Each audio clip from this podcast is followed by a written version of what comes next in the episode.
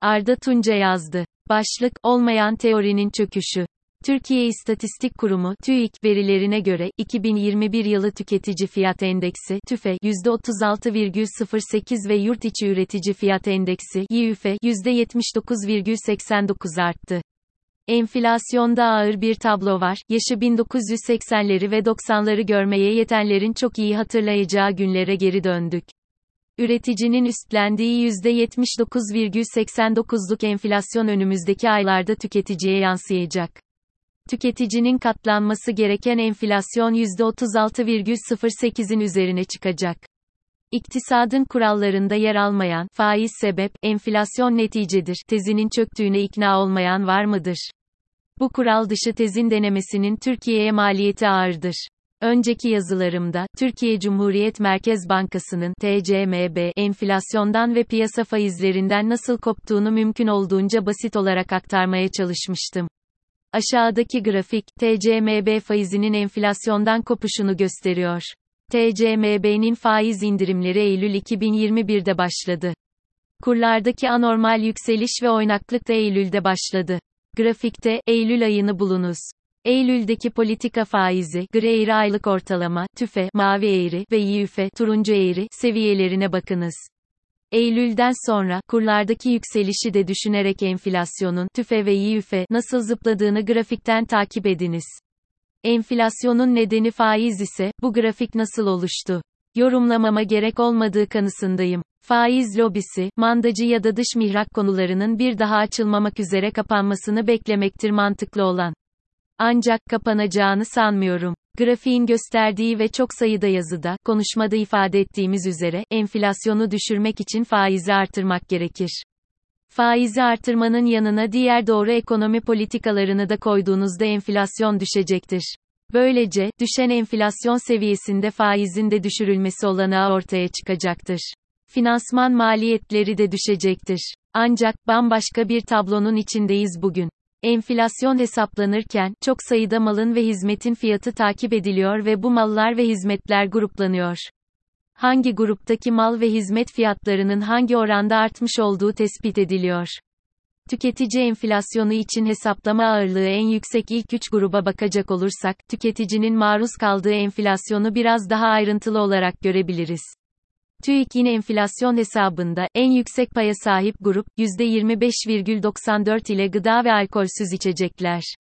Manşet olarak nitelenen genel tüketici enflasyonu %36,08 iken, gıda ve alkolsüz içeceklerdeki enflasyon oranı %43,80.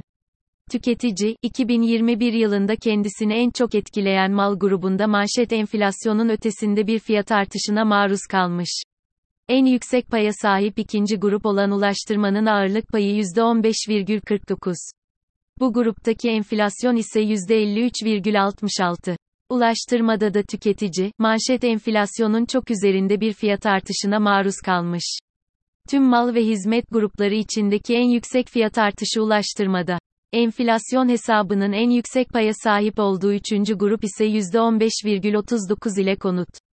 Konut fiyatlarındaki artış oranı manşet enflasyonun altında, %28,57. Yukarıdaki veriler çerçevesinde, asgari ücrete, memur ve emekli maaşlarına yapılan zamları düşünerek enflasyon karşısında toplumun satın alma gücünün nasıl değiştiğine karar veriniz. Konut almayı paranız varsa dahi yüksek fiyat artışı nedeniyle erteleyebilirsiniz ama gıda ve ulaştırma harcamasını erteleme şansınız yoktur.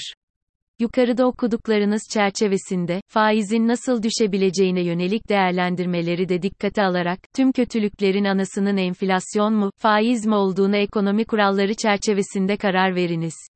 Yazılarımızın ve konuşmalarımızın ekonomi politikasını yönetenler nezdinde hiçbir öneminin olmadığının farkındayız.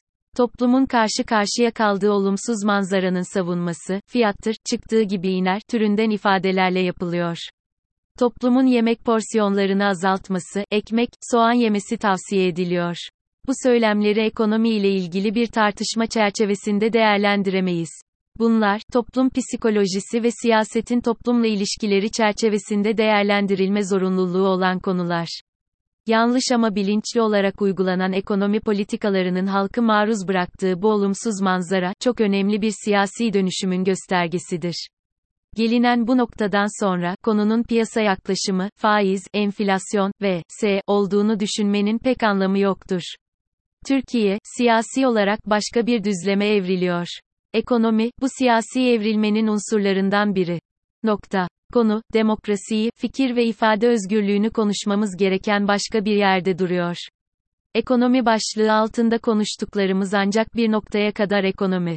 Kurumsal altyapı, hukukun üstünlüğü, TCMB'nin bağımsızlığı, eğitimin düzeyi ve b konular üzerinden yapılan siyasetin ve iktidar eleştirisinin toplum üzerinde siyasetin seyrini değiştirecek bir önemi yok.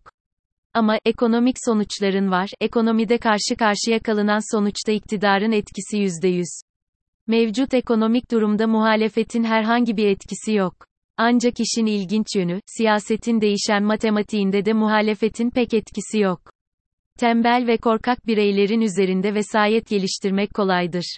Bu insanlar, kimsenin rehberliği olmadan öğrenme yetisi geliştiremezler.